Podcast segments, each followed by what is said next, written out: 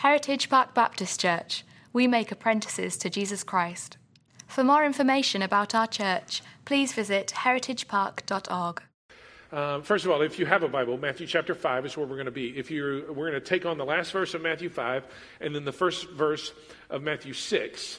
Uh, Matthew 5:48 and 6:1. And if you're a user of the Bible app, please feel free to open up that app, find our live event, and you can track along right now with those scriptures and sermon notes and so forth. Um, throughout uh, Matthew chapter 5, what Jesus has been doing for us is painting for us a picture.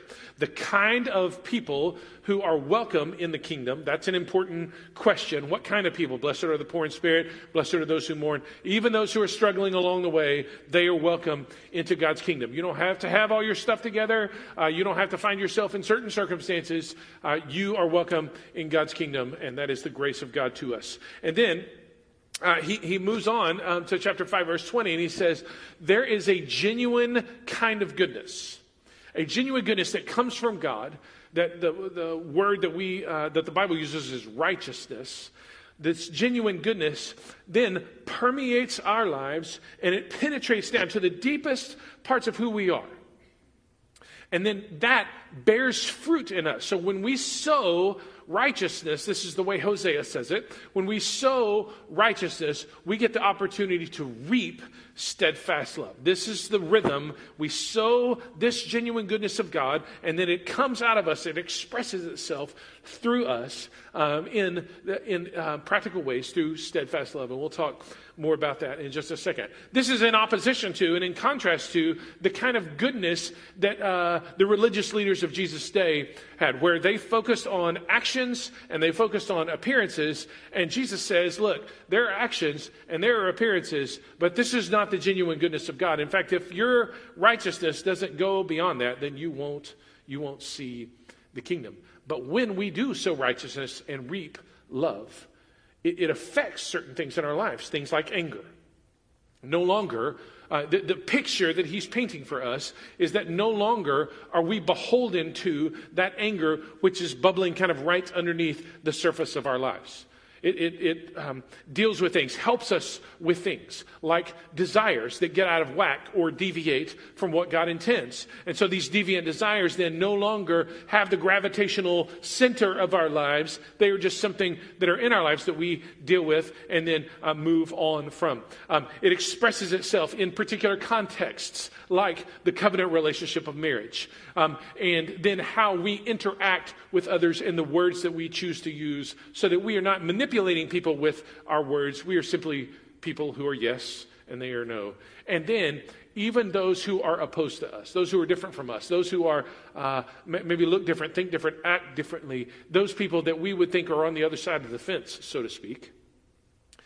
God uses that genuine goodness in us, at work in us, to bear the fruit of love such that even our enemies we can make neighbors of. And that, that, that this is the picture that Jesus has been painting. And now, what he does in, in chapter 5, verse 48, he calls for the intention to do so. So, hey, he's inviting us do you want to be free from anger? Do you want to be free from deviant desire? Do you want to see the most important relationship in your life, your marriage covenant? Do you want to see that um, fall into uh, the, the rhythm of the kingdom? Do you want to be a person whose word is their bond? Do you want to be a person who expresses a kind of generous goodwill even to those who are opposed to you and make neighbors out of enemies? Do you want to be that kind of person?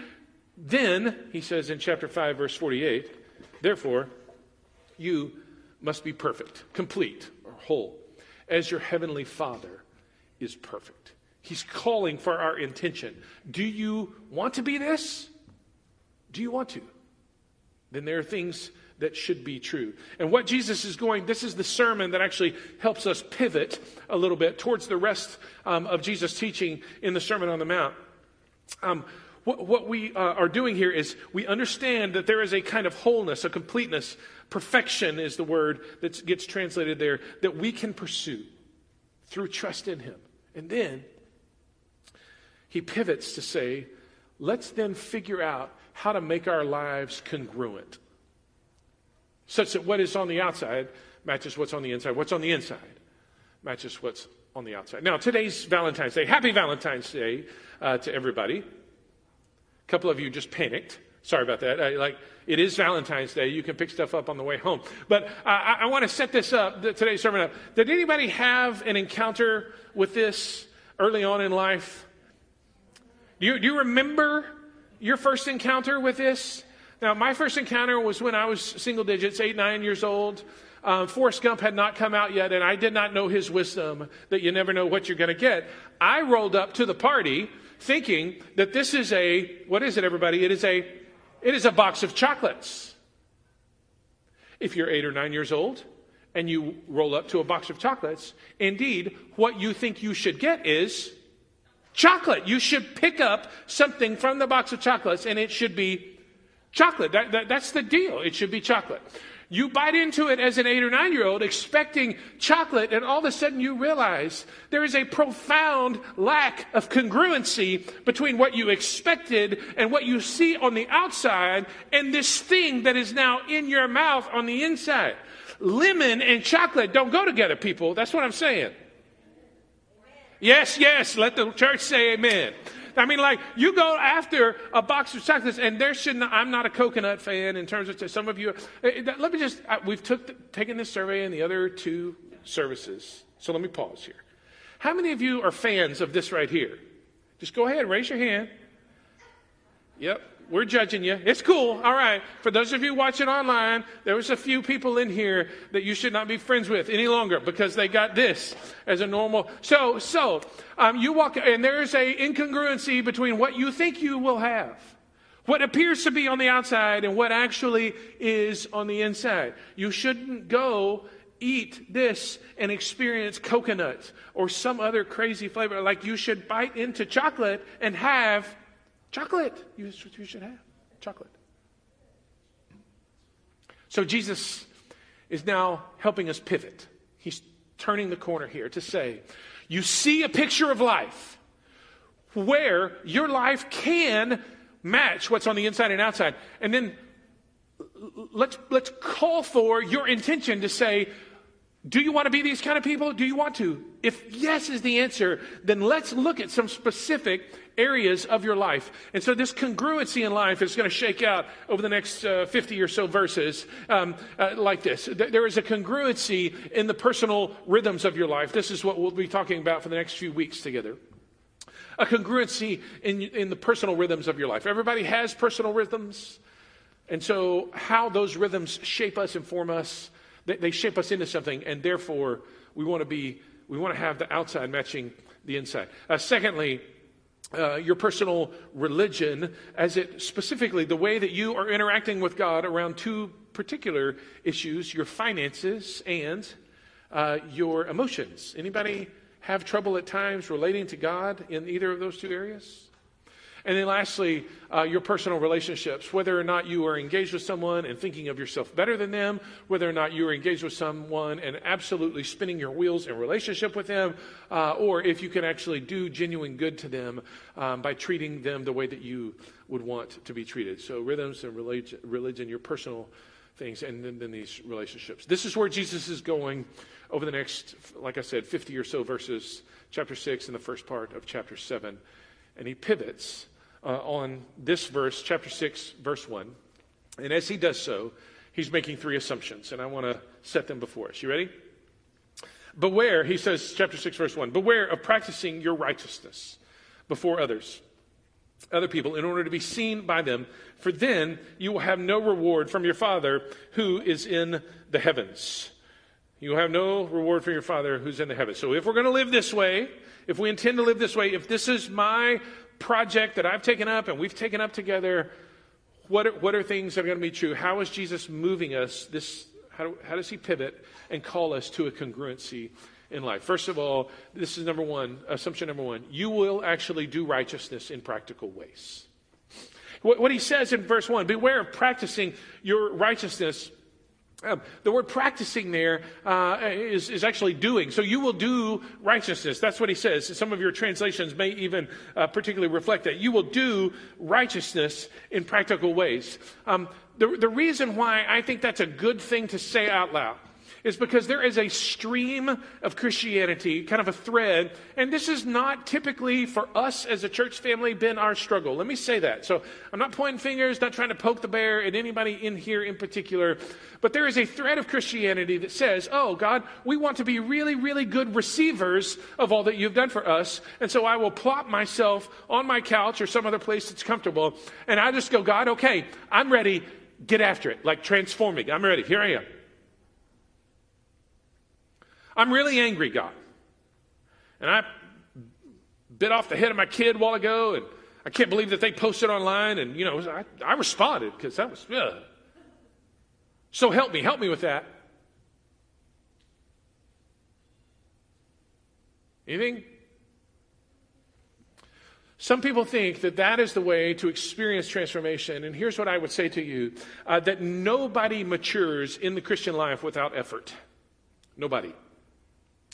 Um, Dallas Willard, in his book, uh, The Divine Conspiracy, uh, which has been a, a, a tome for me. I mean, it, is, it has been a profound influence on my life. He says it this way that grace is not opposed to our effort. That's what some people think. They think, oh, well, I see, if you're doing these things, if you're making efforts in your relationship with God, then you are then trying to earn grace. They see that our efforts are like key cards. Many of you have key cards for any number of the places where you work. It's on your badge, it's on your lanyard. You walk up, uh, you know, beep, and it, you, the door lets you in or whatever. And some people think, my efforts, my work of righteousness is the way that I'm going to get into the building. That's not it at all. The reason you have a key card is because God has already done this kind of thing in you, and our efforts then are reflective of us doing the things that God wants us to do. And so our, our activity, our efforts, if you will, are not opposed to what God's gracious work is in our life. They're not. Grace is not opposed to effort, Willard says, it's opposed to earning. Earning is our attitude that says, God, you have to do this for me. Effort is saying, God, I am cooperating with you to do what you want to do in my life. Help me now to do these things. So there, there is an activity in our lives, and sometimes it expresses itself in very easy, simple ways, like passing out bags on Valentine's Day. Um, but it is our faith and the religious life, of, uh, the religious expressions of our life, the righteous expressions of our life, are not passive. They are active. They are active. Nobody matures without effort.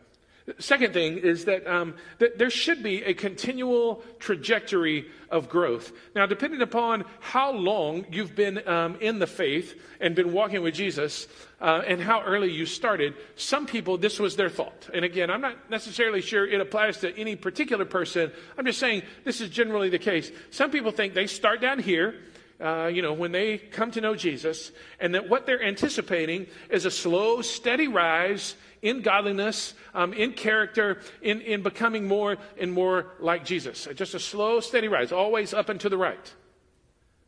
Now, if you've had that experience, I just want to say, I think you're awesome.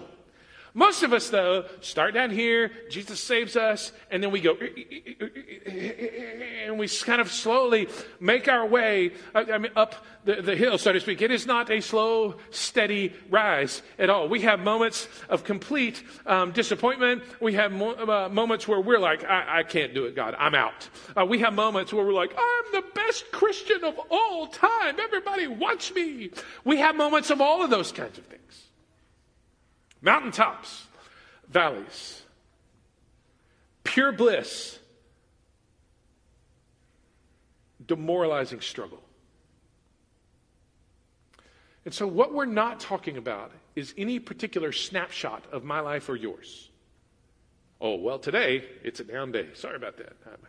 What we're talking about, and, and, we're not talking about a snippet. We're just not cutting out a small section of your life. We're talking about this, this broader picture, this section of your life. When you look at it, moving, what, what is the trajectory? This is what God assumes, Jesus assumes will happen when the genuine goodness of God comes into our lives, permeates us, penetrates us.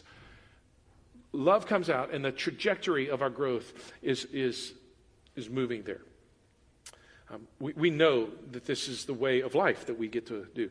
And the last thing I will say about this that we will do righteousness and we will do so in practical ways. When God's genuine goodness takes over our lives, part of what will happen is that we will keep walking. We will keep walking. Uh, there's a persistence, there's a consistency, there's a perseverance um, in walking uh, in, in, our continual uh, relationship. We will just keep walking persistently. I, say that because there are times when we will keep walking even through our disappointment. And, and, that is what the genuine goodness of God in our lives does, is that it helps us continue to walk even through our disappointment. Sometimes our struggle, the disappointment that we hold, is with ourselves. God, here I am again. I stumbled. I fell. Ugh. I don't think, I mean, are we really going to have this conversation again? And God says, Get up, keep walking. The forgiveness that He offers us only makes sense in the context of actually trying to follow him. I'm following, I'm following, I'm following. I, I stumble, I fall, I mess up, I, I, I stick it in the ditch, whatever it is. I, I, have a moment there. And then what do we do?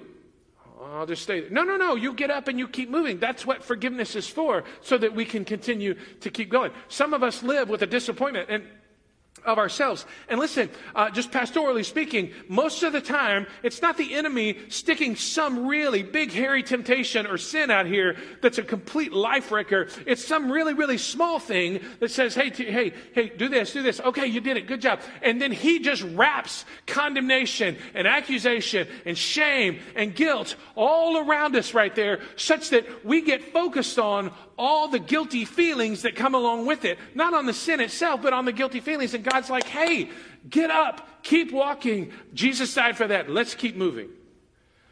We, we have to deal with the disappointment in our own self. Sometimes, though, it's not in our own selves, but it's in others. We find ourselves disappointed with others. Oh, they say they're a Christian. Oh, I can't believe they posted that. I, uh, whatever it may be. And what do we have to do in that moment? We get up and we keep walking. But Because uh, around our house we have a saying. Here's the saying um,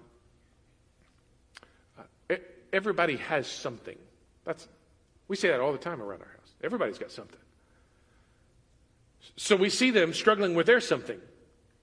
Now, we don't want them to know that we got something too, but like, so if everybody has something, then every so often somebody's going to mess something up. Somebody's going to fail us. Somebody's going to disappoint us. And so our disappointment in others doesn't become a debilitating thing for us. We just go, yep, everybody's got something. And we get up and we keep walking because we're following the one who's not going to fail us. Sometimes, though, it's not disappointment with ourselves or with others, but it's a disappointment with God. And I just want to recognize that in the room right now, some of you, watching at home, some of you may be at the point where you have somehow or are tempted to disconnect from who God is and what He wants for you, to, to stop the process of transformation in your own life because you are so disappointed with God. God, we prayed. We sought you. We read scriptures. We uh, fasted. We did any number of things. And we thought you were going to come through for us in this manner. We were praying, God, for this answer and you gave us that answer. What's up? Did you not hear us? Did we not pray hard enough, long enough? Did we not fast in the way you want? Did we not say the right words? Was there an incantation that we were supposed? God, we did this, and we expected this, but you did that instead. Some of you, that's exactly where you're living, and that's exactly um, the thing that will kind of push you or, or disconnect you from His transforming power in your life. From the practical expressions of that is your disappointment with God. But listen, if we could stand up, starting over here, work our way all the way over there, you people online, you could email it in, we'll just read it out loud. There will be story after story after story of people who they prayed and they sought and they hoped, they looked for this but it was that, and that turned out better than the this. Just because God doesn't give us what we want doesn't mean God's not going to give us what we need, folks. And so your disappointment, I, I don't want to, like uh, downplay the, the frustration and the internal struggle here, but the disappointment that you feel may very well God be setting you up for something far better. Keep walking. That is the thing that I would say to you if you were in the midst of the struggle right now. Keep walking. Just keep walking. It is because He is with you in the valley of the shadow of death that you don't have to fear. That's why. Keep walking.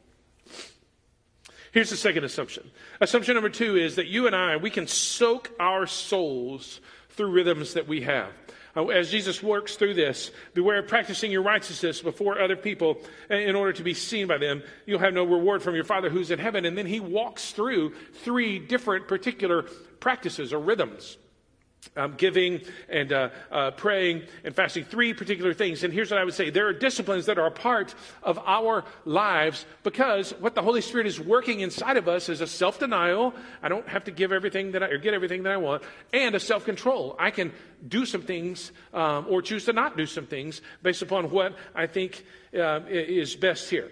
disciplines are a part of our lives because self denial and self control is a part of what the Spirit is doing in our lives. See, see, everybody is formed spiritually. And you, you, just think about it over the next couple of days as the weather gets bad, and many of us are going to be working from home or whatever, or not working at all. And you think to yourself, hey, you know what? I am going to binge me some Netflix, whatever show is your favorite. And so what do you do? Like, there, there's a rhythm to that, right? Like you set yourself down in a particular place and you've got a remote for your Roku or whatever it may be, right? And, and then you say to your kids, don't you come in here right now. I mean, there are things that you set up. There are rhythms to this. And that will have a formational work, uh, an effect on your life. So with um, us spiritually, there are things that we can do, rhythms that we can build into our lives that have a formational effect. And there is no real progress um, without these. But with them, there may very well be incredible progress, exponential progress, but it is progress that is at stake. When, when it comes to us building rhythms into our lives, our growth spiritually is what is at stake. Spiritual progress. That's, what, that was, that's what's at stake here. So, just some examples here. Um, one of the things that he'll pick up towards uh, the middle of chapter 6 is fasting. Fasting, here's what fasting teaches us fasting teaches us that what we want, we don't necessarily have to have. When you go through a period of time uh, where you deny yourself food or something else for uh, a period of time, uh, uh, though you may want it, you're teaching yourself, hey, just because you want it doesn't mean you have to have it. Do you think that that has effect on anything else in life? I mean, just if you abstain from food, for instance, do you think that that abstention from food for a certain period of time, uh, fasting, could have could help you make progress in some other areas. When you teach yourself that you don't have to have what your eyes are set upon, that has profound effect in some of the other areas of our lives. So, um, uh, some of us, uh, and maybe you know people like this, they practice generosity. It's just a part of their lives. They may not be rich, they may not be uh, wealthy by worldly standards, but they give of their time and their treasures and their talents consistently. Do you think practice, well, here's what, here's what generosity does. Generosity has the power, as we practice it, to break materialism and greed off of us. Because we realize, hey, we can hold stuff with open hand and it'll be okay. Do you think that has anything to do in our suburban context with our lives? Progress, or, or a lack thereof, is, is what is at stake here. Um, as, we, as we open up God's Word and we read it and we pray um, the things that it says to pray and we, um, we apply the things that it says to apply, as we work our way daily into God's Word and it works its way into us, we can find ourselves shifting priorities. Hey, you know, this was really important to me, but I'm looking at it going, I don't know that that's all that important. As I pray about it, as I read the Scriptures, I, I think actually my priorities need to be aligned over here. And God just changes these kind of things. Some of us walk through trials. And what trials do in these moments is provide us a kind of perspective, things that we learn that other people don't know, or a perspective that we have that other people don't. Some of you, right now, maybe, are walking through grief. And you're thinking to yourself, man, God, all I know is that if I'm going to take one more step, it's going to be with your help And that's the only way it's going to happen. And what God is doing in you is creating a kind of dependence on Him that will carry over into any number of other areas of your life. Progress is what is at stake. So if I could draw up a uh, um, have spiritual growth plan for everybody, this is the figure that I would put before you, and I completely stole this, so I just just say that this is not my own. But um, foundationally, it would be for you and me to spend time daily in the Word of God. We, we have, as a regular part of our diet, intake of the Bible. We discipline ourselves to do so. We read um, the New Testament. We read the Old Testament. We read the parts that we love. We read the parts that we don't understand because it's all true. We believe it, even if we're not sure we know exactly what it means. I mean, we just, we are in the Word and we let the word go to work in us to change us. The second part uh, on the uh, left side of the triangle there, these practices. Jesus identifies uh, three of them here in the, in the middle of, uh, or the early part of chapter six um, fasting and uh, praying and, and giving. And listen, uh, he knows what many, many, many people in many different religions know. Practices do indeed shape us. Those three in particular that Jesus addresses um, while, while he has something profound to say about them, other people have picked up. I mean, these are three of the five pillars of Islam. Those three things. So other people know, other people see the wisdom in that. Jesus is going to help us, but we build into ourselves these practices. And there are more, not just the three that Jesus identifies serving and uh, any number of others uh, solitude and silence, just things. Things that we can do, practices that we can uh, build into our lives that will help us do things that we can't do on our own. They will teach us to do things that we can't do on our own. And the last one is trials. That we would walk through um, trials uh, and we would do so with a sense, not that we're happy or joyful that we're going through a trial, but that in the midst of the trial, not only is God with us, but also He is using it to shape us. This is why Paul could say in Romans chapter 5, I rejoice in my trials. Not rejoice for my trials. I don't throw the flag and go, oh my goodness, another trial. I can't wait. No, we rejoice in our trials knowing that these tribulations produce in us perseverance, and perseverance produces uh, proven character, and proven character produces hope, and hope doesn't disappoint because the love of God has been poured out into our hearts by the Holy Spirit. And these three things work together. It's a triangle. They, they hinge on one another, they depend on one another. We don't pull one out, we, we practice all of them. So, if I could design your spiritual growth rhythm, it would include these particular things. Third assumption there will be times when you and I will be tempted to trade real transformation for our own reputation. Here's what he says again, verse, uh, verse 1. Beware of practicing your righteousness before men in order to be seen by them.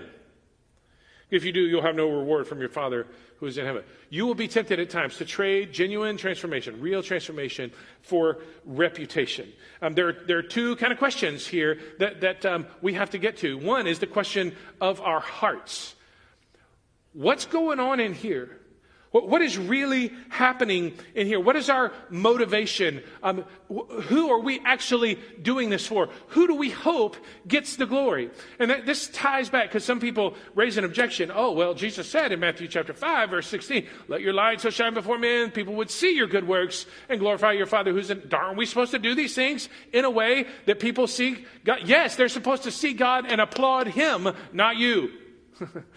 Like they're supposed to see you at work and the goodness of God at work in your life so that you yield fruit and then go, man, what an amazing God that affects the way that we do things and the context in which we do them and the things that we actually do. It affects all of that stuff. But we want people to end up with glorifying God, not us. We, we live, folks, for an audience of one. My niece got engaged last night. There will come a time where she will walk down an aisle. She will be in a beautiful white dress. It'll be awesome. We're going to celebrate that. It'll be incredible. Whenever I do a wedding, we come to the rehearsal time, and there's you know the knuckleheads over here, and there's the girls over here who are all giddy for their friend.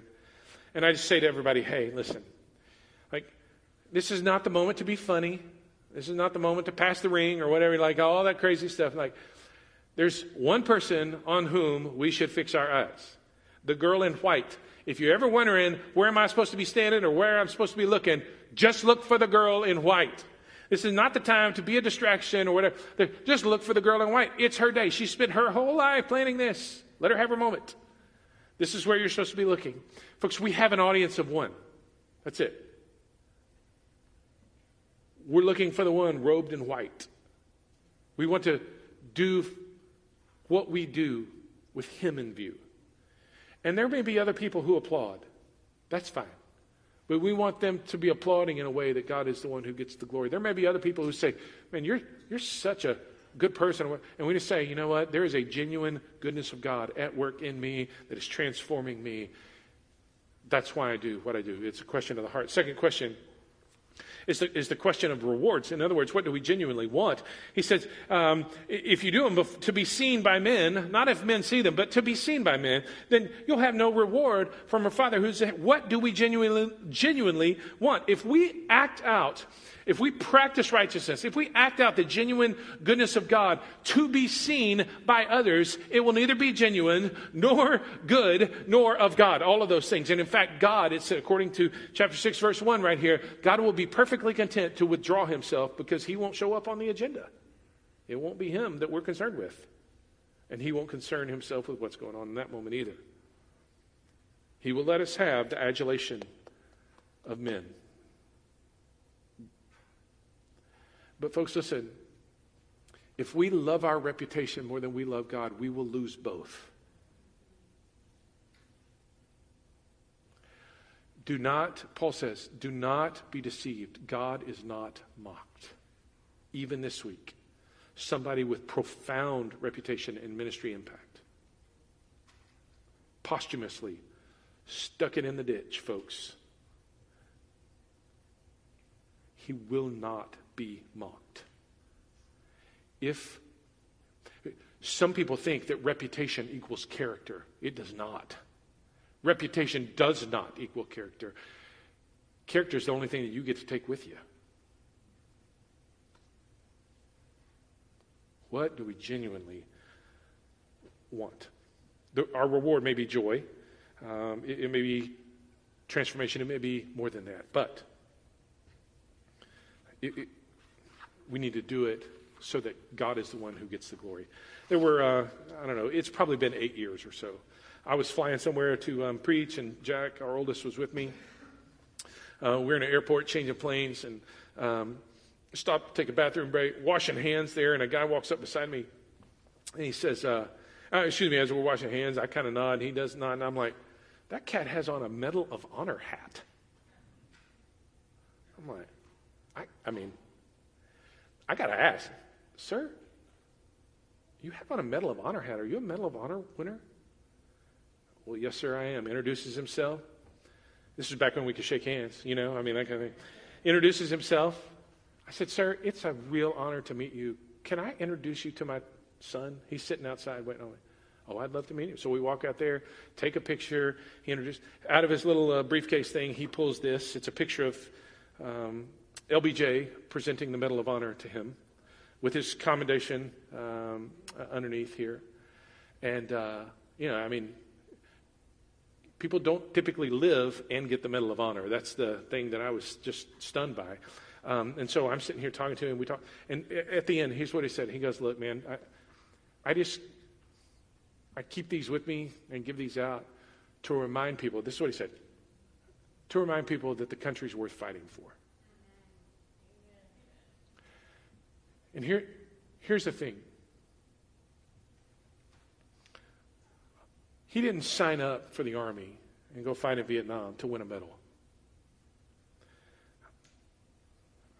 He certainly didn't sign up to think, oh, I, I'm going to stand before the commander in chief, and he's going to put this around my neck.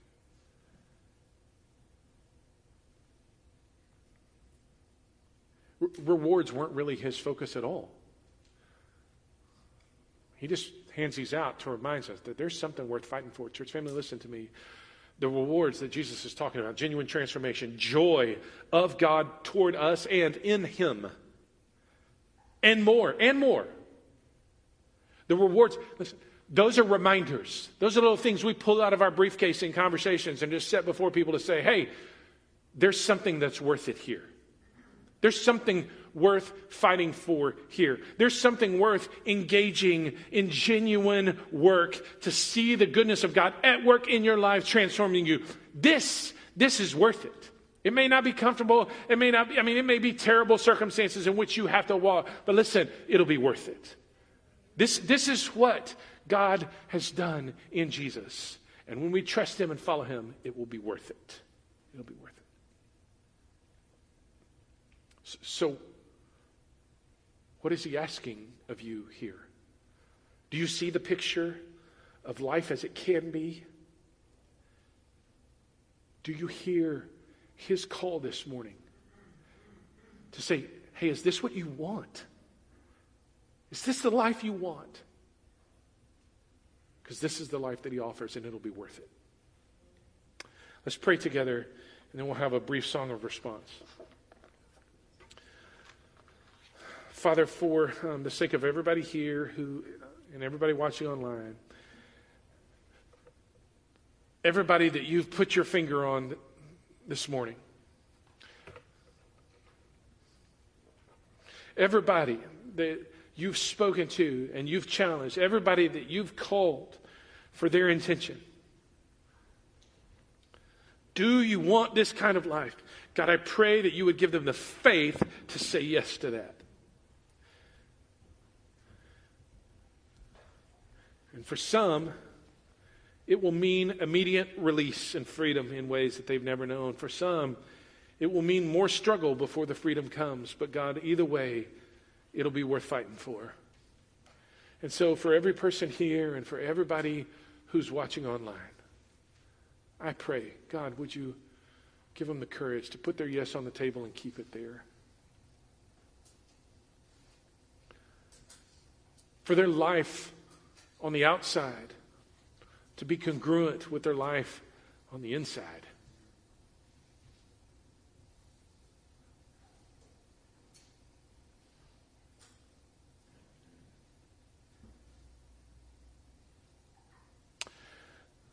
We commit that to you now and pray in Jesus' name. Amen and amen.